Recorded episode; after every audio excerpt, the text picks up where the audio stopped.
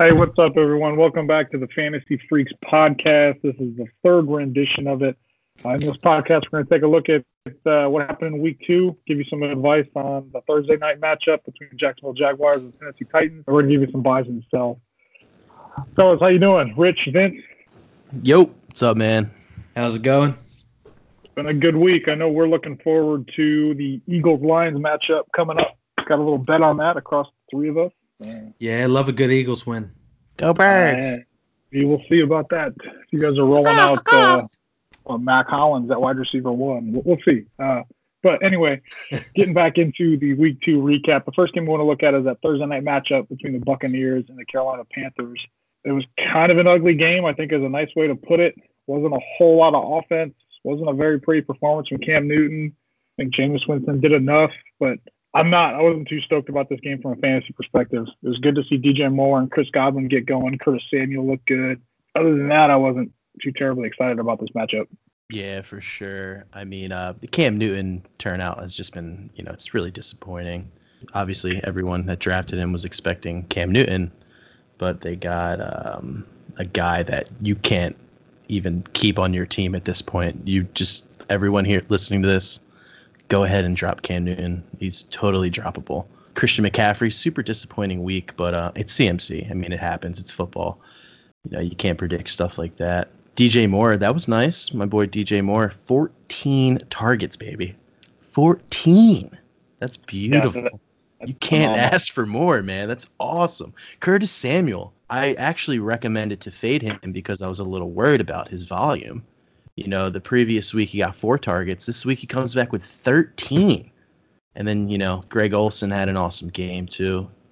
You know, After I said nine targets. Yeah. yeah, yeah, right. I mean, it's the crazy part about all of this. You really can't predict anything. Yeah, I mean the Bucs, the, the Bucs. I mean, been talking about the Panthers this whole time. I mean, Winston. I thought Winston looked okay. Um, his stats aren't really like, oh my god, wow, I did great. They're more like I had an average day, but they got the dub, so it is what it is. But he made some really good throws. You know, it's pretty encouraging. If I was a Bucs fan, I'd be be feeling all right. Peyton Barber, though, what do you guys think about that? Twenty three carries, workhorse, man. Ronald yeah, Jones fans are crying right now. It's the Michael Jordan meme. I don't know if you guys are involved in any uh, any other dynasty pages outside of Twitter, but I can tell you for a fact on Facebook, the Ronald Jones truthers are at the throats of anybody who has ever said anything bad about Ronald Jones in their life. It's an all out war, and that backfield is literally tearing leagues apart from some of the things I see. It's kind of outrageous. Oh, yeah. Yeah, it, I mean, Rojo sucks. Yeah, it's it's hard to get a read. I saw a clip. I mean, the Tampa Bay offensive line isn't that good, but there was a hole. Ronald Jones uh, I think the guard makes a good block for this good seal. It's probably a, a six yard crease in there. Ronald Jones just gets the ball, stops at the line of scrimmage, like looking right at the hole, and decides, uh, I'm going to go run into this mass of people over here to the right. It's like, dude, what are you doing? Dude, that was horrible. That was like a bruh. That was one of those moments. Like, what bruh. are you doing, bruh? Yeah. Bruh. It's like seriously, yeah. he, he like it's like he like wanted to run into his center's back. He was like, "Hey, what's up, bud?" I see this hole, but you know your back's looking awfully good right now. Okay, so DJ Moore, I was actually looking at some stats because when people were getting upset on Twitter with was DJ Moore is his production good? We talk about the targets, the nine catches. People are getting upset that he's not scoring. I mean, through two games, he posted seven for 76 in week one and nine for 89 in week two, and he's yet to break one of those like classic DJ Moore, why he was a first round pick Maryland, those big game breaking plays. So I I look back at the 2018 uh, my top wide receivers in receptions and yardage uh, per game. Uh, DeAndre Hopkins, 7.2 catches, 98 yards. Tyreek Hill, 5 for 92. Antonio Brown, 6 for 81. And Michael Thomas, 7 for 87. And I'm not expecting this consistent, like, 8 to 10 catches a game, but if he's treaded towards being a volume player, there's no reason he can't start creeping into that wide receiver one conversation. I don't disagree whatsoever. I am a huge DJ Moore guy. Um, I mean, I agree, man. I mean, the vol- I'll take volume all day. We can't predict touchdowns. Yep. You know, like we can't we can't predict it whatsoever, but you can predict statistics based on volume. You can predict how he's going to turn out if he gets the volume. If you give DJ Moore 14 targets every week, I am comfortable predicting high end wide receiver two, low end wide receiver one. I am yeah. fine. I, I, will scream it right now in Dynasty. DJ Moore is a low end wide receiver one, high end wide receiver two. 100% agree with you. Yeah, agreed. Uh, I want to go back to something you said about Cam Newton, Vince. Please do not drop him. Something's not right. They'll get it together. It's week two. Who's going to take his spot? Will Grier? If you have 27. Yeah, but are we worried about that? Yeah, but it's the whole rest of the NFL, though. There's 31 other quarterbacks. Cam yeah. Newton's been horrible, and he's out six weeks. I agree, but in a dynasty league, are, are you really going to? No, of course I'm not dropping Cam Newton in a dynasty. In the league, in redraft, I get it. Yeah, yeah. yeah you had me a little concerned for a second Cam. there. Okay, I was no, about to say no. Uh, no redraft, I'm all for dropping them, but yeah. But with that being said, I mean, there's not much else to talk about in that game, with the exception of McCaffrey not doing so hot. Chris Godwin. Yeah, that's, that's part. Can we stop talking about Godwin? I love him. I love him. Stop telling people how good he is because if they don't know about by now, they don't deserve him. That's totally fair. Uh, we'll move on to the Baltimore Arizona game. Uh, Baltimore defeated Arizona 23 to 17. Lamar Jackson just continues to roll and looks like that absolute late round dream quarterback that everybody tries to go get. I mean, phenomenal. This week he was 272 yards passing to go along with 120 yards rushing. That's that, that's going to win you every single week. I don't care what the rest of your team did. I mean, that's phenomenal output. Yeah, I mean, no doubt, man. I mean, Lamar Jackson, what we're seeing from him, I mean, just the improvements. It's kind of what we expected out of Baker coming into this year. You know, we expected like Baker to step up this year. Yep. I saw Baker going as like QB two in startups you know, the second quarterback off the board. But Lamar Jackson with his legs, like like you said, I mean, he's an every week guy. He's going to win you weeks consistently. His upside's awesome. I was actually fading him in the offseason because I was a little worried about his accuracy. I was worried about um, in terms and with dynasty specifically, um, I was worried about his longevity. I was worried about him keeping a career in the NFL. You know, I don't think you can make it in the NFL long term without throwing. You can be you can have you could be the best runner in the history of the NFL at the quarterback position, but if you can't make a simple pass, I just don't think it's going to work.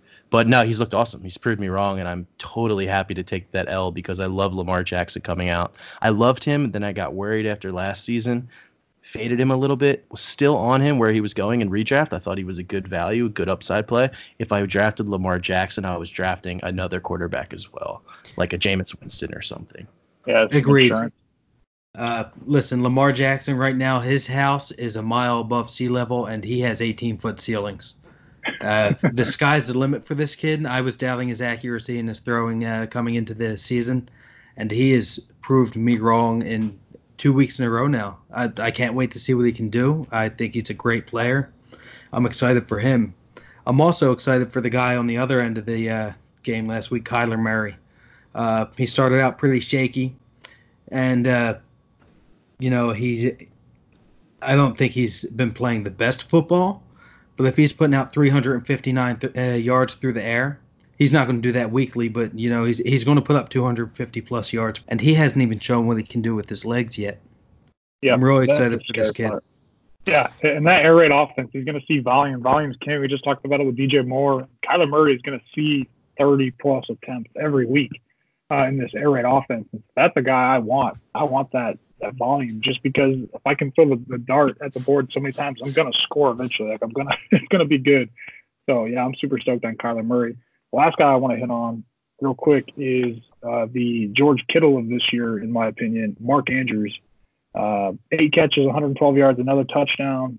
He's looked phenomenal. He was a, a, late round tight end that you could probably grab in the probably the ninth or eleventh round of your redraft league. Um, he looked phenomenal, fellas. Yeah, no doubt. I mean, he really does. I mean, I liked Mark Andrews to begin with. I drafted him in a bunch of spots last year. I liked him coming out of Oklahoma. I've actually watched Oklahoma play a lot. I'm really into college football. Fun fact about Vince, if you didn't know, I like college football a lot. Um, yeah, no, I mean Mark Andrews was basically a big body receiver at Oklahoma, so like I liked him as a weapon a lot. I actually liked Hayden Hurst too, so I didn't really know what to expect, but Mark Andrews was way cheaper in rookie drafts, and in startups, he was basically free. So I actually had him on a bunch of teams. Um, traded him to Richard, fun fact, in a dynasty league. Last year, before the season started, I traded Mark Andrews and a third for George Kittle. Shout out to your boy. But now it's turning out to, you know, it is what it is for Rich. Mark Andrews looks like, you know, he looks good. It was my first year in Dynasty, and your boy Vince took advantage. I'm not going to say anything more than that because I do own Mark Andrews. I'm really high on him. I was excited to get him in the 12th round of my redraft in my big redraft this year, so that was that was a plus for me. I have offers, you know, out the wazoo of people trying to get him off of me in uh, two different redraft leagues. I have a couple shares of him in Dynasty. I think he's a must start, and if you have another tight end like a Kittle or a Kelce, Mark Andrews might be a flex. Yeah, you for might sure. be flexing Mark Andrews over anybody else on your bench. Yeah, Sure. That's what my my league of record right now. I have Kelce and I have Andrews, and it's a start three wide receivers and two flex. DJ Moore, Michael Thomas, Cooper Kupp, my starting three. The other flex, I go Tyler Lockett, and it's like, yeah, dude, I'll slide. I got no problem putting Mark Andrews in a second flex position. I'll feel good about it each week. What league is this? My home league with all my buddies from. I was gonna school, say, is it like a okay? Yeah, it makes sense. I was gonna say that's like the craziest starting lineup I've ever heard. a lot of work. Are there two that. Nah, teams? just playing. Two Everyone has a teams in league that league. Yeah, it's a two-team league. Fun fact. It's, well- it's uh, it's Big Cat and his brother. no, that's great. good. Uh, the next game, guys, I want to cover 49ers traveled to Cincinnati, defeated them 41 to 17. I thought the big storyline from this was Garoppolo looked much better this week than he did week one against Tampa Bay. And then that San Francisco backfield is very intriguing. I think that's something we knew with Kyle Shanahan. We saw the success that he had in Atlanta with Devonta Freeman, with Tevin Coleman. Now he's rolling out guys like Raheem Mostert, and they're producing. I mean, Jeffrey Wilson scored a touchdown last week. There's so much upside in that backfield. I don't, I don't know what to do when Coleman comes back, but I do know for the time being, I want Raheem Mostert. I want Matt Breida on my team. Mostert's just flat out looked good. He's just looked really good. Um, I mean, if I had him, if you have Mostert, you're starting him this week for sure. You could Oh, yeah. start, you could start a Breida as, um, you could start Breida as well. Yeah, I mean, it's the backfield's definitely confusing. When Tevin comes back, it's going to be a huge headache. But they signed Tevin, they gave him the money. He's going to get the touches, which is nice because then you know he's going to come back into a into a nice offense for running backs. It's just very running back friendly. So Tevin Coleman, he might not have the higher upside that we thought to begin the season, but he's still going to be a RB two, high end RB three. Yeah. But um, another guy that I'm pretty pumped about, um, Deebo, man. I love me some Deebo. Looked good. Seven targets, five catches, 87 yards, a touchdown, two carries, seven yards. They're getting creative with the guy. Just getting him the ball. He's a playmaker. It's exactly what he did at South Carolina. He was just a flat out playmaker. I think it's funny that you just said the backfield that had 24, 15, and 15 points between three running back. Yeah, that that is like an RBBC dream right there. It's literally what- it's it's incredible. Yeah, that's what every coach wants. And then at the same time, you have Deebo Samuel with 20 points, uh, Goodwin with 16, you know, uh, 16.7 if you're doing decimal scoring, things like that. Just ridiculous output from this offense that nobody was really sure was going to look anything remotely good. I'm really excited about it. I own Garoppolo in a, in a league, so I'm pumped about that. I also have Deebo Samuel in a couple leagues. I actually named one of my teams That's My Bike Punk uh, in reference to Deebo. I, I love him. I I got him in the second round of a rookie draft. I was pretty excited about that. Yeah. But Well, if we're going to look at the other side, I'd like to talk about Tyler Boyd. 10 for Yes, 10, sir. 122. That's my guy. Wonderful. It's my yeah. guy. That's my guy.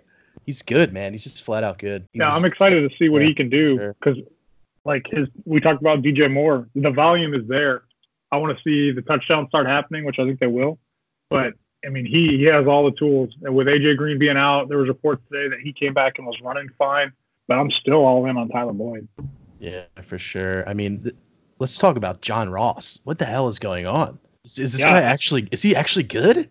Yeah, maybe Zac Taylor's unlocked him, and that was one of the things I wanted to see was this: can they implement this pseudo Rams offense over there in Cincinnati? You got Tyler Boyd, your underneath guy, got Brandin Cooks, uh, S guy with John Ross there, and, and I, I mean, I'm all about it. I, I don't know if it's a flash in the pan, but I we'll get into it later. But I'm definitely interested in John Ross. He's probably one of the fastest human beings I've ever seen run. And and you have to find a way to make that work. If you want to be a good coach in the NFL and you have a guy that can outrun anybody on that field, he damn well better be one of the best players on on that on that field that day. Yeah, I'm with you, man, because he's he's blown the top off in two weeks now. He looked phenomenal. You guys got anything else for this matchup? Not really, Uh, other than no. Joe Mixon breaking my heart in multiple Oh. leagues. I miss you, Joe. Come back. Come home. Yeah, RB I wanna one. Come Yeah, home, baby. right. Come home. the world. Uh, Yeah. Moving on to the Chargers and Lions game. This was uh, not a barn burner. The Chargers traveled to Detroit and lost 13 to 10 to the Lions. Um, from this game, the big takeaways for me is Austin Ekeler looks phenomenal, and then on the flip side, Kenny Golladay has looked really, really good as well. Yeah, for sure. Golladay's looked great, man. 10 targets there, so the volume's there. So 10 targets this week with not followed up. You know, he had uh, nine targets last week, so it's pretty sweet. I mean, you can't really ask for more. We really had no clue what the Lions' offense was going to look like. I truly didn't. I thought it would be more, um, you know, run first. Not that they're not running a lot, but um, you know, I that's 45 attempts last week by Stafford, followed up by 30. And you know, Nate, you watched the whole game, obviously. Boo, Lions suck. But uh, 30 pass attempts. You know, the the game was a little. It was kind of a weird game. I watched Yeah, the game yeah. as well. Actually, it was just like a weird game. But uh, Stafford's actually looked pretty good. He's looked solid. He hasn't looked bad at all. He might actually be fantasy relevant again this year. You know, last year Yeah. was an outlier. Matthew Stafford was good at fantasy football for multiple years in a row. You know, he was very consistent. You, You know? know? how I, I spent so much time giving all this crap to anybody in my home redraft about going out and drafting, going out and drafting, you know, uh, Carson Wentz or a uh, Dak Prescott or or just any QB really. A good five six rounds before people like Stafford are coming off the board. Last year, I was when I was like, look, he's been a top ten fantasy quarterback for how many years in a row now? And then Patricia just crushed my soul.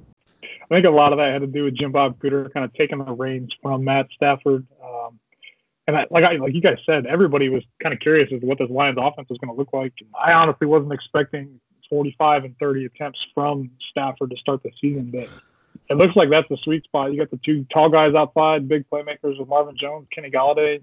The O line is okay at best. I don't know if they can really establish a run like they want to. So Stafford, I think, could be a serviceable top 15 quarterback and might sneak into that top 12.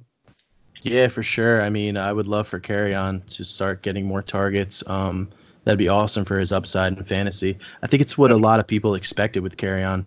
Kind of expected to get, um, you know, more targets. But um, as a guy that I invested in Marvin Jones a lot this year, actually, I thought he was a good value in redraft and in Dynasty.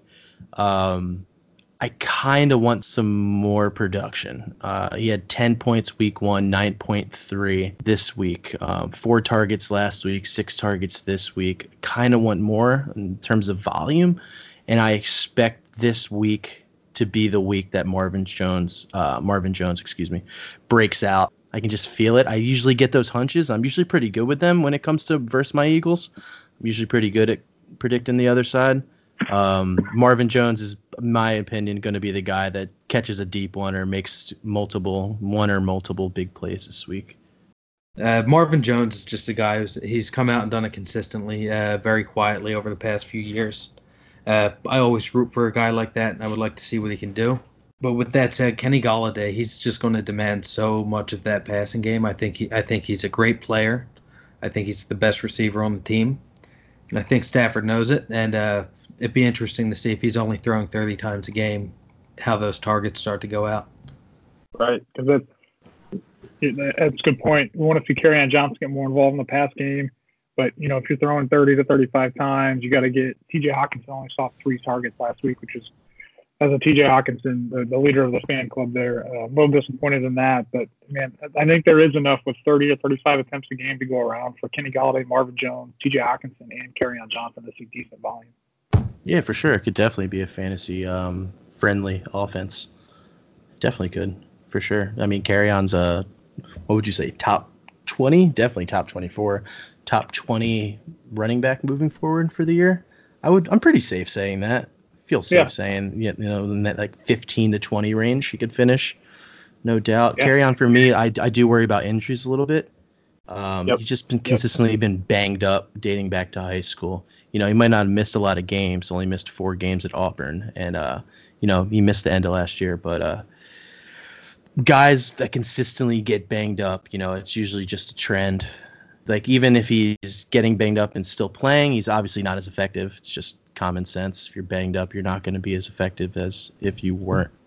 Yeah, that's really all I worry about with him moving forward. And the rest of that, the rest is really it. Mike Williams, I kind of want more volume. It kind of stinks seeing Mike Williams not getting the volume, but Yeah, nice he was banged up. get 15. They said that uh, Mike Williams is only going to be in red zone situations. I know he played a little bit more than that, but uh, him going forward, I think. I mean, I've always been kind of against Mike Williams as a as a top twenty wide receiver, but I think he offers you that that red zone upside, especially now that Hunter Henry's out. I mean, he should start seeing those two and three touchdown games that we saw last season. Nate, if uh, we were friends before I found out that you were a Lions fan, and we were friends after, I don't know if we can be friends now because I am that Mike Williams truther. I love the kid. He's got a freak. He's got uh, freakish athleticism for for the way he's built, and I think he can bang with the best of them. He can go up over the top. He's a great red zone target. It's it's just sad for me to see he's just can't get healthy. He can't he can't keep it consistent. Yeah, no, super talented. I think he's got all the talent in the world. That's just my concern with him is those classic bigger body like X type wide receivers. When they get hurt, they just seem to keep getting hurt and nagging stuff like like we talk about with uh, some of these guys. I just, I just I choose one. Obviously, I'm choosing Keenan Allen on offense, but Mike Williams I think has some value, and especially now with Hunter Henry out, I, I, I see a, a big jump in his production. Agreed. All right, moving on to the Green Bay Packers, Minnesota Vikings. This was another weird one with a bunch of offensive pass interferences. Calling back two Stefon Diggs touchdowns. Um, Aaron Rodgers came out pretty hot, looked good. But I think the big story from this one is the Vikings passing game. Kirk Cousins went 14 for 32 for 230 yards with two picks, threw a touchdown. Dalvin Cook looks really good, but uh, last year we saw Adam Thielen and Stefon Diggs finish as top 12 wide receivers. But with this, just Kirk Cousins does not look good. It might be a two week thing, but we kind of saw that shift towards this more run heavy offense uh, with Kevin Stefanski taking over late last season. Is this a sign of things to come, fellas, or is this just a two week uh, snafu? Yeah, I mean, they have definitely been super frustrating. I think the only guy that's, you know, made fantasy owners happy has been Dalvin, who has just looked absolutely phenomenal. So that's a very big positive that I can take from the Vikings start to the year. But Thielen and Diggs is just super frustrating. At least Thielen's doing more for owners. You know, he had five receptions on eight targets this week for 75 yards, put up 12.5 in fantasy. And then um, the week before, three targets, three receptions, 43 yards, and a touchdown. So he had 13.3. You can get away with 13.3 and 12.5 and maybe steal a week still. You you're um, expecting more from a guy like Thielen where you drafted him, but Diggs, that is just Diggs has been a huge letdown, man.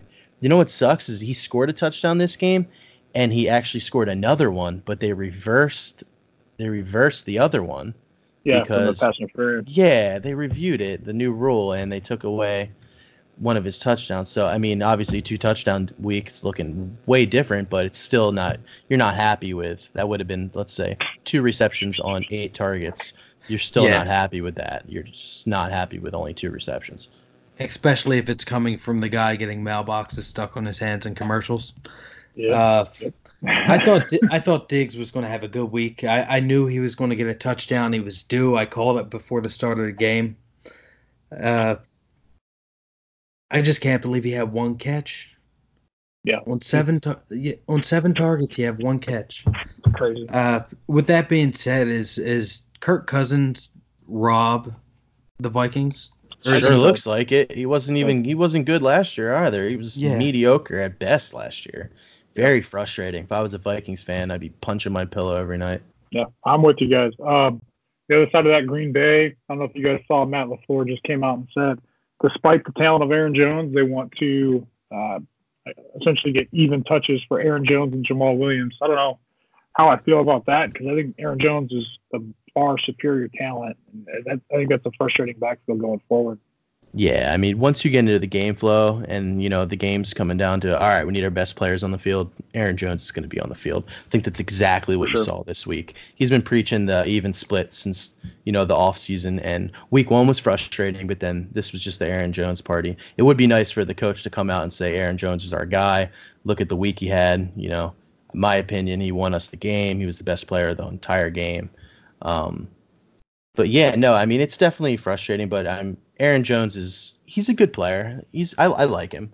It's kind of weird on him. I mean, I feel yeah. like I feel like he was valued correctly. I feel like his value was right. It wasn't like you were taking too much risk. All the guys in his range in terms of ADP all had equal risk, in my opinion. I'll tell you what the uh, the way you lose the Green Bay fan base is by having open disagreements with Aaron Rodgers and not using the most talented players on your team.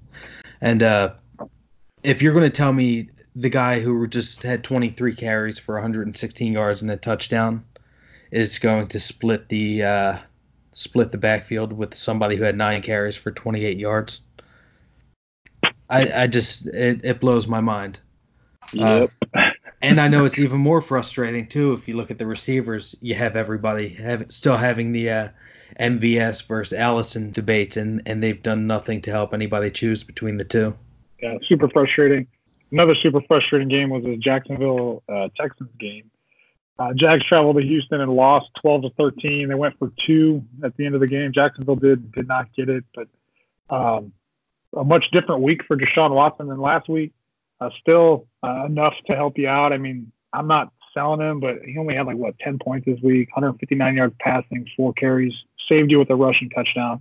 But uh, I mean, him going down is going to hurt DeAndre Hopkins, but I don't think you can really make this. You can't make assumptions about this game, and, and going forward, I'm not worried about Hopkins or Watson.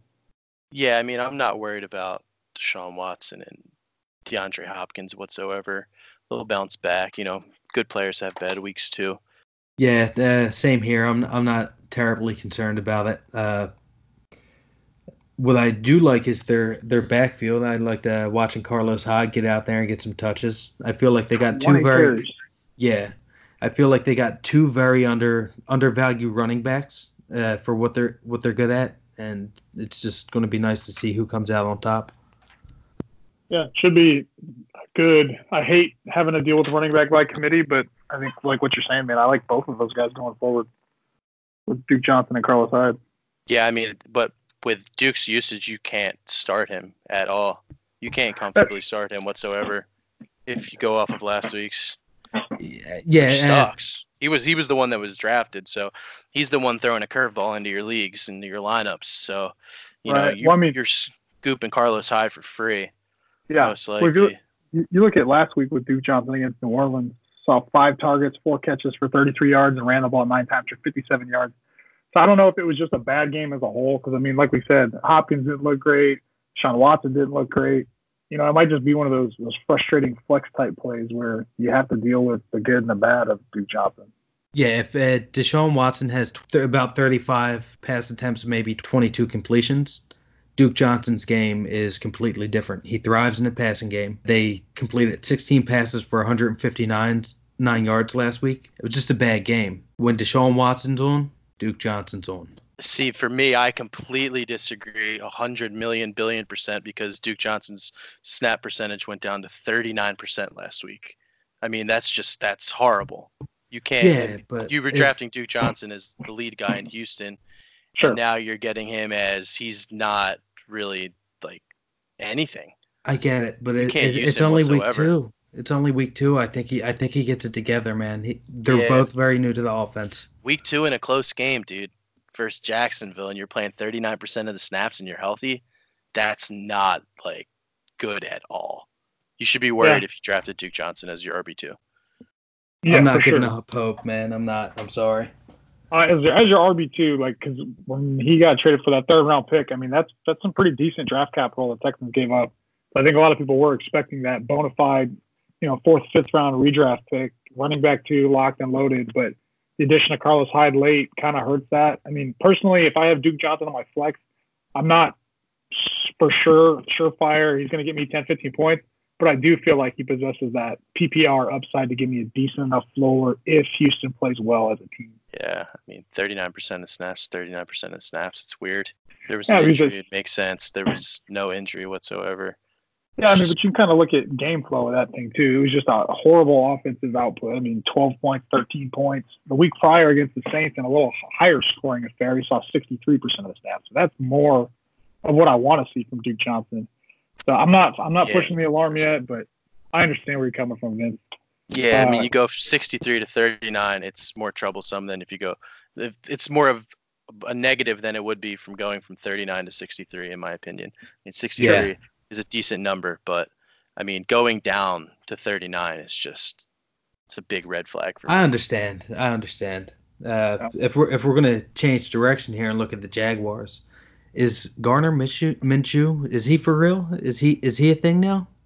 He's a gamer, man. I, I like what he brings to the table. I don't know if he's a a starting quarterback in this league outside of maybe a replacement level type guy that the Jaguars need, but I'm excited to see what he can do in his, his showcase here until Nick Foles gets back and gets healthy. But um, he's a gamer. I mean, he ran for 56 yards as well, uh, throwing for 213 in a bad game, I thought. So I think he, he has some value in a super flex for sure. I'm not screaming to grab him in a one quarterback league, but I, I want to keep my eye on him and, and watch what he does going forward. This is his first game as, a- as a full starter. Yeah, for sure. I mean, outside of Superflex, he's basically irrelevant. But I mean, the the last drive was pretty awesome versus Houston. To be honest, they should have won. Yep. That was fun. That was fun. That was a really fun ending, and he's definitely a gamer. I'm with you, man. Uh, moving forward here, we have covered quite a bit so far. We want to blitz through some of these week two games that weren't especially fantasy relevant. Uh, New England blowing out Miami 43 to nothing. It looks like Miami's just going to be uh, awful. Everybody wants out of Miami. They're trading guys left and right. Hopefully, they can free my man Kenyan Drake. Buffalo defeated the Giants 28 to 14. Josh Allen looked looks good. Saquon Barkley good as always. Uh, I want to get into the Seattle and Pittsburgh game. Seattle beat Pittsburgh 28 to 26, and Ben Roethlisberger went down and, is on the IR for the season now. So it looks like Mason Rudolph will take over and get to hook up with college buddy. I know this is all the rage right now. Him and James Washington boosting his value. Uh, I'm concerned as far as, as what this is going to do for the offense as a whole. But with James Conner, I think Juju's still going to get his. I don't know. He looked good with Vance McDonald, seven catches on seven targets. 38 yards and two touchdowns. You know, it's not a whole lot of yardage value, but the two scores is, is promising. What do you guys think? All right, with the Steelers' offense moving forward, um, I am a little worried about Juju. I'm happy that everyone's starting to catch on to what I was screaming all offseason. Do not draft Moncrief. He's not good at football. He's just hashtag not good. Yeah. Um, James Washington. I mean, for the Washington truthers, they're definitely happy. I mean, Mason Rudolph and James Washington. You know, they got that college connection, and they looked good in the preseason together as well. Um, James Conner, I'm definitely worried about. Um, it's kind of easier to defend the Steelers when you have a quarterback like that. You know, teams are probably going to um, play their defenders closer to the line of scrimmage, kind of make Mason Rudolph beat them.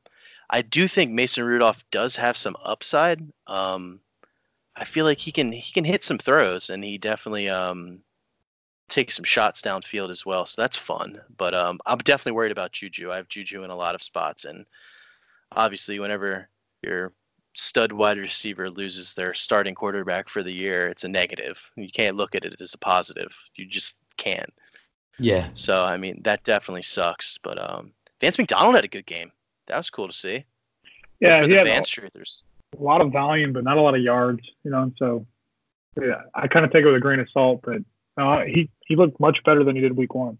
Yeah, I mean, Yeah. red zone usage is huge, and I mean, Yep. you know, if you getting the getting the looks there, he's got the upside. You were drafting him for, you know, you were drafting him for upside anyway. I mean, outside of the top tight ends, it's it's a crapshoot. Yeah, uh, I'm not going to rely on Vance if if he's going to be touchdown dependent. I like the seven receptions. I don't get me wrong. If he has seven catches in each game from here on out, I would put everything in my bank account that he's going to have more than 38 yards. Yeah. But uh, the two touchdowns does change what was easily a, a poor game for him. It does change the uh, way it looks. I'm not too concerned about that, but I'm with you on the Juju point. I am a little concerned about what happens with him they're going to be able to uh, double him up with no issue. James Conner does become a bit of a uh, a bit of a risk when starting him now. But at the same time, if the Steelers are going to go out and give up their first round pick for a cornerback, that tells me that they believe in this Mason Rudolph kid. They obviously like what they see if they're gonna if they're gonna continue to make moves like they're contending. I'm not going to buy too much into the college connection with James Washington. Uh, if in anything, I'm going to put more stock in what they did together in the preseason. Yeah, I'm with you. I think uh, something to monitor going forward for sure. On the other side, the Seattle Seahawks, uh, man, Tyler Lockett last week had one catch, saved you with that 44 yard touchdown grab. Uh, but this week he saw 12 targets uh, for 79 yards. You know, didn't score a touchdown, but we talk about volume, and 12 targets is a lot in, that offense. DK Metcalf looks phenomenal. Three, he had three catches on seven targets, 61 yards and a score. He's that classic big body deep threat. I mean, he's you have Tyler Lockett, the little guy running down the field making these big plays, and then you have supersized Tyler Lockett and DK Metcalf going down the field and making these big plays for Russell Wilson and the Seahawks. Yeah, for sure. I feel like the biggest take from this game, other than people seeing Lockett get the volume they expected, Will Dissly looked good. Yeah. Is he a yeah, thing? Yeah, I mean, he he, looks good. He was, yeah, is he a thing again? I mean, he got hurt, but I mean, he was awesome before he got hurt. He looked great, man. Five catches, from five targets for 50 yards and two touchdowns. Yep. Just, I mean, tight end's a tough position. I mean, he's definitely a must pick up in Yeah. all formats. Yeah, I agree. I, I I liked him. I the first game he had last year, I was like, ah, it's a fluke. Then he did it in the second game, and I'm like, it's a fluke. And then he just did it over and over again. I think he would have had a really great season if it wasn't for the injury. At the same time, if you look at Russell Wilson, he just played off the wall. Uh, you saw him; he, he carried the ball six times. He, he used his feet a little bit, threw for 300 yards. I think he had a, a classic Russell Wilson game, and it was good to see again. Yeah, for sure. That was one of the things I was worried about this offseason was how run heavy are they going to be? I was kind of worried about the talent at wide receiver, but this was a game, um, and um, you know the Steelers just upgraded their defense with Minkah Fitzpatrick coming over from the Dolphins, but Russell Wilson looked good. It kind of looked like vintage Russell Wilson, you know, and, and that's good for the fantasy football world. Yeah, for sure. Going forward, we'll we'll glance over Indianapolis Colts beat the Titans 19 to 17. Dallas looks really good. They went into Washington and won 31 to 21. Kansas City, there's a lot of relevant relevant guys in Kansas City, but I don't know what we're going to tell you that you don't already know. Patrick Mahomes is awesome. Go get Demarcus Robinson. Travis Kelce is really good. Mecole Hardman. I mean, just pick your poison there. Chicago defeated Denver on a last second field goal, uh, 16 to 14. So good to see the kicker situation get figured out in Chicago. Mitch Trubisky still does not look great. The Rams defeated the Saints 27 to 9. They lost Drew Brees uh, for it looks like six to eight weeks. So that'll be interesting to see what that offense looks like going forward. And then we'll come back to the Philly Atlanta game. And then Cleveland defeated the Jets 23 to 3 on Monday night. Guys, I want to dive into this Philly Atlanta game. Um, Atlanta ended up squeaking one out on that Julio Jones 50 yard screen pass, essentially, to, to, to win the game for the Falcons 24 to 20. Uh, this wide receiver core for the Eagles is pretty banged up going forward. Uh, losing Alshon Jeffery early, losing DeSean Jackson early, losing Dallas Goedert early. I know that's important to Eagles, uh, the Eagles fans as a as a 12 personnel team, so a team with two tight ends on the field most of the time. Uh, what are you guys looking forward to for the Eagles um, as the season progresses? Yeah, I mean, Agholor's got to step up. It's time for J Jaw. You know, he's got to get going. I mean, time's now. J Jaw owners and Dynasty, this is awesome. I, we want to see him play right now, you know, but it sucks to see DeSean hurt and Alshon hurt as well, but they'll be okay. They're the type of injuries, they'll be totally fine. So I'm not too worried about it, but um, Agholor is definitely he's a start moving forward until DeSean and Alshon are back. So after this week coming up, so we you know we play your Lions Sunday. Yep. We then have a Thursday night game. So that Yeah. Thursday, so you know we have a short week. So there's a very good chance you're not going to see Alshon or DeSean for at least two weeks. Yeah. Um, so Agholor's a start for me. I mean, Agholor looked good besides the you know the game-winning touchdown, Nelson. Yeah. I hope you're listening. I know you're not, but I hope you are. Yeah. One thing I could say, Miles Sanders does not look good, and I'm a Miles Sanders guy. I'm just disappointed. flat out. He's trying to bounce everything outside, which was one of his negatives coming out. But um, he's got to learn to hit the hole, man. Take the positive yards. Just take it. Be happy with three yards in the NFL. I think he's going to develop in the NFL as a good running back. The flaws in his game are things that can be coached out and things that can be taught. So I think maybe not this season he's going to have much of an impact, but I think he is the running back to own in Philly still. I'm not terribly concerned. It was great to see uh, Agholor out there and, and have a really good game. I would have liked to see a little more, but he had eight catches, 107 yards from a fantasy perspective. That plus the touchdown, that's a great game. But I'm excited for Arcega-Whiteside as well. That's Arthega. Everybody knows that. They talk about it enough now. But I'm excited to see what he can do with a uh, more involved role. But if we look at the other side, Julio Jones eight and Calvin Ridley by all means outplayed him. Just had one less touchdown. Yeah, no, he looked good. Both of those guys, you know, Julio in the clutch when you needed him comes up with that big play. But like you said, Calvin Ridley dominated this game um, from the jump. Eight catches on ten targets, 105 yards and a touchdown. Uh, that you guys saw the incompletion in the end zone where it kind of looked like he was going to come down with it in double coverage.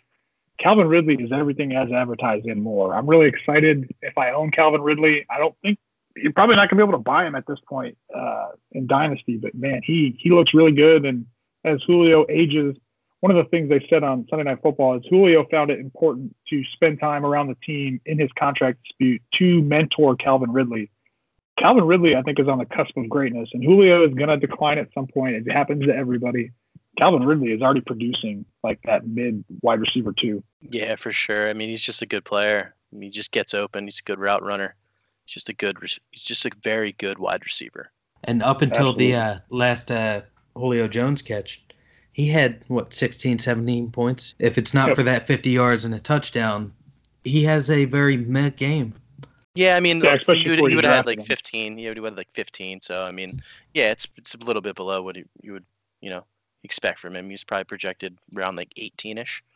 So it definitely would have been less than what you were expecting. But Julio was great the whole game. Besides besides that one play, I mean, a lot of his targets. It says he's 10 targets, but I mean, if you you know you watch the game, I'm yeah. sure all of you guys watched yeah. the game. They weren't like Julio didn't do anything bad to miss the other targets that weren't receptions. It just you know plays that just didn't work out. So yeah. you know the volume's there. I mean Julio's a beast, game-winning play. We could talk about him not making the play, but he made the play. So yes. he's got that 27.6. So he's just a beast. Yep. It just is what it is. Let's just move on from this one, so I don't have to cry. well, maybe maybe some redemption this weekend. We'll see. Probably not, but we'll see. Um, sure. So the next segment we want to get into here, guys, we want to look at some buys and sells after two weeks. Um, I've got two guys. I got one I'm going to buy, one I'm going to sell. Vince and Rich also have the same thing. So, uh, Vince, why don't you start us off, man, with your buy uh, right now through two weeks? Cool. So, what I'm buying, I'm buying the Arizona Cardinals passing game. I am all over buying Christian Kirk and buying Larry Fitzgerald. I'm just, I've, so I've always been a Christian Kirk guy his week one, it was kind of to the average fantasy player, they would look at it as a negative, but he had 12 targets, although he only had four receptions for 32 yards. But to the sharper players, they see the 10, they see, excuse me, they see the 12 targets and they see the offense. And he was a buy after week one. And if you bought him after week one, you got eight targets, six receptions, 114 yards. I mean, he had an awesome week this week. He's playing second most snaps. I mean, he's just a, it's just a guy I want. I want the top targets on that offense. It's just I want it. I want the volume. Give it to me, baby. Larry totally Fitzgerald looks great. Love it, man. And he's cheap. You can get Larry Fitzgerald for cheap in Dynasty. Yep. Yeah, he's, he's a good win now team. Yeah. Yep. Before the season started, I traded a 2020 second, which I do not want to trade my 2020 seconds, but I ended up doing that a lot this off season. I got Larry Fitzgerald and John Brown for a 2020 second straight up. Oof. I am thrilled. I am yeah, thrilled with that trade. That's a league winning type of trade. That's a league yep. winning type of trade. You do that right before the season starts. And I pulled that off, and, you know, I'm happy with it. Yeah, awesome. I, am with you, man. We talked about at the top of the show the Cardinals' volume. Volume is king in fantasy football. Uh, I'm sorry, Rich, who do you have for your buy, man? My buy is get him now while you can, Devin Singletary. I think you know this is the cheapest you're going to be able to get him moving forward. Frank Gore's old; he's going to break down, and Devin Singletary's just there waiting for those carries. I think he's a good running back. I low key like the Bills' offense this year. I like how they look under Josh Allen. I'm buying Devin Singletary wherever I can. Yeah, it's a great, especially with this recent injury. He just went uh, hamstring, I believe. Um, his value's probably a little depressed, but he looks good. And his big knock coming out of Florida Atlantic was his receiving ability, and it looks like they do want to they want to throw him the ball in Buffalo. So that's man, I like that a lot. Yeah, for sure. I mean, I've loved Singletary. Anyone that truly knows me knows that I love Singletary pre-draft. So I've been very happy with what I've seen from him. The injury definitely sucks, but it's not season ending. It's not going to be something he might miss, let's say four to six weeks. It could be he misses one game and he's right back. The only thing that sucks is soft tissue injuries do tend to linger and they can come back. So that's always the risk, but he's definitely a nice guy to try to go target this week in your leagues to see if the owner's panicking a little bit. You know, there might be an owner who's 0 and 2 who owns Singletary and now Singletary's out for this week and they're like, "Oh crap, I need to get someone. Who am I going to start?" You know, you know who's my last flex here, and you might be able to trade him a player, let's say, just like a random flex value type of player for Singletary, someone that you like less than Singletary, obviously. My buy, fellas, is going to be John Ross. I know this is kind of probably a little post uh, breakout, but I, I, still think there's haters out there for John Ross. People, I mean, his snaps, we talk about volume. So he saw 12 targets week one and eight targets week two. But something else I'm looking at with John Ross is can he get on the field? Week one, he saw an 82% snap share. And then last week in San Francisco, he saw an 86% snap share. So his usage is going up. And he is game breaking. I mean, he has the fastest 40 time ever recorded at the combine. That's crazy. And they want to blow the top off. And John Ross is that guy. Um, seven catches a week one for 158 and two touchdowns, and then four catches for 112 on a TD. That talk about a high upside flex. That's a that's a, a week winning flex. Just with that, I kind of think back to DeSean Jackson in his heyday, where you know there's games where he's going to be okay, but then there's games where he's going to drop 40 points for you, and it's that's the upside that John Ross has.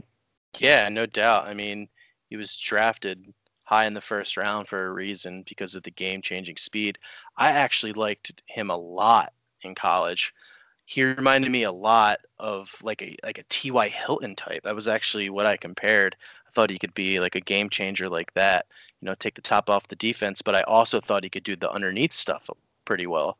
But um, he was definitely raw, but so the thing with John Ross is, I mean, he got drafted, right? I mean, he got banged up and then he was in the doghouse. All of a sudden, like the coach is being hesitant to use him because he doesn't necessarily like him. Maybe I don't know if that's the correct way to say it, but he definitely didn't get the opportunities. Um, I mean, his first year, what was his stat line his first year? It was something hilarious. He had like one catch for three yards and he fumbled, so he actually ended he, he, ended the year with like negative 0.7. Like, yep. oh my yeah. god, he had a he had a carry, so he didn't log a PPR point uh, it was I'm showing minus one point eight for this. Yeah, that's funny. That's, that's the only stat that he had. So that's uh, hilarious. Uh, I will say I like it. It's going to be interesting to see how they work him and Tyler Boyd both into uh, the offense when AJ Green comes back.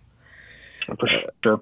But honestly, even then, I'm I'm sorry, uh, but even then, I feel like I feel like John Ross's value just goes up when AJ Green's on the field.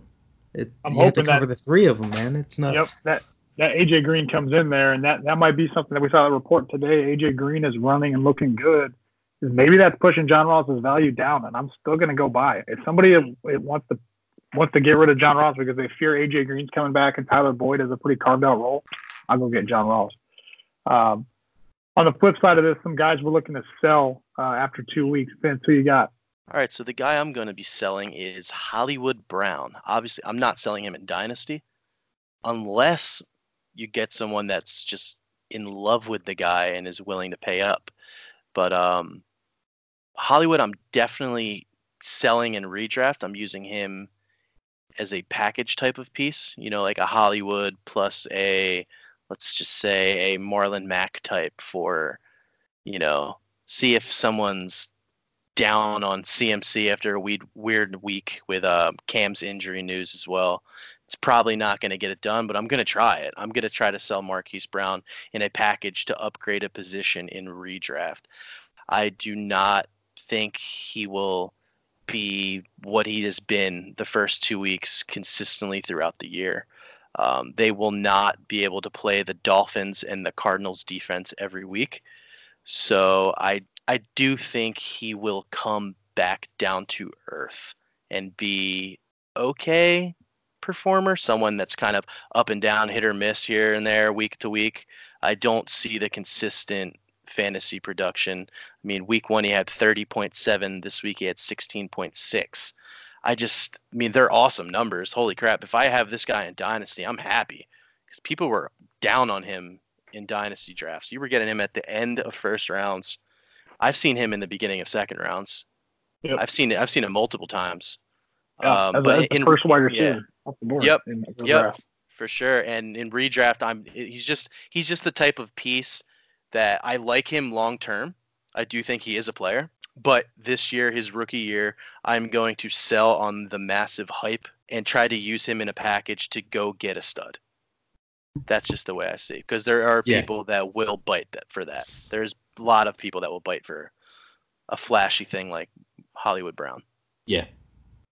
You mentioned it, packaging up. I mean, there's there's a couple running backs. Uh, I mean, Alvin Kamara comes to mind with Teddy Bridgewater being out. I'm not sure you can do Alvin Kamara, but like you said, with CMC, like they they are coming off poor performances in questionable offenses now with questionable quarterbacks. You can stack up Marquise Brown and uh, Marlon Mack to get one of those top guys. I, I'm doing that ten times out of ten. Yeah, for uh, sure. Rich, who you got as your sell, man? Uh, for me, I'm gonna go with Antonio Brown. I there were a lot of guys who drafted him in it in a few leagues I'm, I'm in, or a lot of a lot of people talking about, oh yeah, he's going to be so great with the Patriots, he's he's going to do awesome. And now that he had limited exposure to the playbook and he came out and had a good game, four catches, 56 yards, and a touchdown. Uh, they even threw him in there in the running game. I think they're going to overreact and say like, this is what he can do with limited exposure. What do you think he can do when he's finally fully practicing with them? And I would just go rob them because they will pay almost anything for him right now. I think he's too much of a distraction to stay in Belichick's system for over a year. And I think it's just downhill for him. This is the most you're going to get uh, this late in his career and just go take it. Yeah, he's definitely a risky player. There's a lot of stuff going on off the field that as a dynasty owner you can't control. And this this buy and sell window for Antonio Brown dating back to March has been a wild ride. And I think you're right, Rich. This might be the last time you get a chance to get out uh, while the getting's good. Yeah, I mean, if you can sell Antonio Brown, good for you. I don't know who, who the I don't know why anyone would buy him. It doesn't make, make sense. Yeah. I'm worried about the rape accusations and the sexual assaults I'm worried about the other people coming out. I'm worried about the Patriots getting cold feet about it. Just being like, hey, it's not worth it. You know, we got a really good team. You know, we'll be okay without AB. They were going to be okay without AB. I'm still worried about the Patriots potentially giving up on the guy. But no, I mean, yeah, I if, if, you could sell him for sure. Yeah, if you could sell him, definitely sell him. I I get it. It's uh I just look at it. There's a lot of a lot of people like to get into their "I told you so" bags, and you can capitalize with players like AB. And and there's going to be a couple spots in, in the league that you might be able to move them for something. And and if you can get it, take it because this is the most you're getting out of them moving forward. Yeah, because that hype is, is there now, right? After a good week, um, like you said, Rich, with the limited exposure, this might be a good time to just to see what you can get, throw it out there, and see what you can get. Jump uh, ship. Yeah, my sell uh, kind of correlates to those bad offenses. I'm I'm selling James Conner in redraft. Um, I'm probably going to hold in Dynasty because I want to see what Mason Rudolph can do. Uh, his snap share through two weeks. The first week he saw 46% and then 54% against Seattle. Both of those games, the first against New England was a blowout. Against Seattle was a close game. Saw four targets in both games. Um, I'm just not convinced on on paying a bell cow price for him because I'm just I'm not sure with that offense now. It's just it's more one of those total offense sells than it is the player. I think he's talented but I'm just not sure the usage is going to be there with a potentially bad Pittsburgh team. I agree with basically everything you just said. Conner was a fade for me in the off season. Um, he just wasn't a guy that I was pretty excited about. Um, yeah. He just, I don't know. He just like, he was good last year. I think he was way better in the first half of the year than he was in the second half of the year. And, um, you know, Jaylen Samuels looked, he looked decent last year. I still think he's, you know, he's going to get touches. They might have to get a lot more creative on offense now. You know, they might have to get guys open a lot more. So you could see a guy like Jaylen Samuels on the field more. But the only thing I will say about Conner, while we have all these negatives, the one positive that could come out of the Big Ben injury, they might dump it off to the running back a lot more to make Rudolph's life easier. Yeah. You know, so like a, a guy like Vance and a guy like Conner, Jaylen Samuels' value might go up a little bit. I think the one guy that gets hurt the most would definitely be Juju. Because, I, I mean, yeah. oh, it's super frustrating. But yeah, no, I 100% would sell Conner because he still has value and people still look at him as an RB1.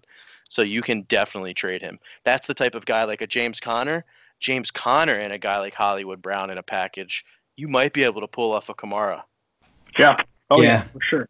That's yeah. a great, great point. Great point. I agree. Um, I, I I always got uh, Demarco Murray vibes off of James Conner. I don't know why. I'm with you, man. That's that's actually a pretty good comp. Um, because Conner, where, where you want to see your, these running back ones, you want to see 50 to 60 catches over the season to really solidify yourself as a top 12 guy. Um, and like you said, Vince, I think that receiving floor might come up, but I think that rushing floor is in for a big hit. No doubt, more people, more people towards the line of scrimmage, more defenders in the box. They're going to make Mason, Mason. Oh my God, they're going to make Mason Rudolph beat them.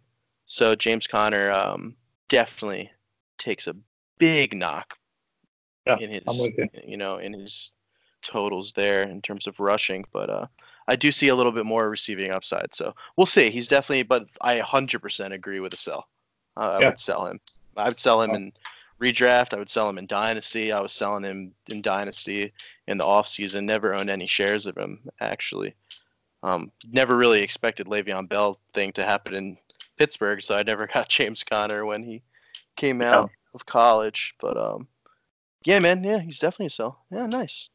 Totally Stuff, guys. All right. Well, hopefully that was helpful. We're going to take a, a, look at the Thursday night game here coming up. It's another barn burner, classic Thursday night football game. We're going to watch the Tennessee Titans play the Jacksonville Jaguars. Tennessee's 1 1. Jags are 0 2. I am not terribly excited about this game. I am excited to see what Gardner Minshew can do. We talked about that a little bit earlier, what his progression looks like, and I want to see the usage uh, between Dede Westbrook and DJ Chark. But that's pretty much it for me. Maybe so. Actually, you know what? I do want to see Corey Davis and see what he puts up, fellas. What do you think? Yeah, I mean, it's a pretty crap game to be honest, but no matter what teams are playing on Thursday night, you're most likely going to get a crap game because that's just how Thursday nights have been. What for like four years now? It's been like consistently yeah, bad football. It's insane. It definitely. I mean, I I just don't agree with Thursday night football whatsoever. I don't think NFL games should be played on Thursday.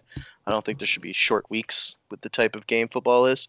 But um, yeah, yeah I I, mean, I think that's a big factor in it too. So you know, I'd really. It's hard to project this game I have no clue what to expect. I do oh. want to see Leonard Fournette get in the end zone. I liked he's had good usage. You liked his usage so far through two games. You just would love to see him be more effective, which has been kind of Leonard Fournette's thing his whole career. His efficiency is yeah. kind of very frustrating, but he gets the volume.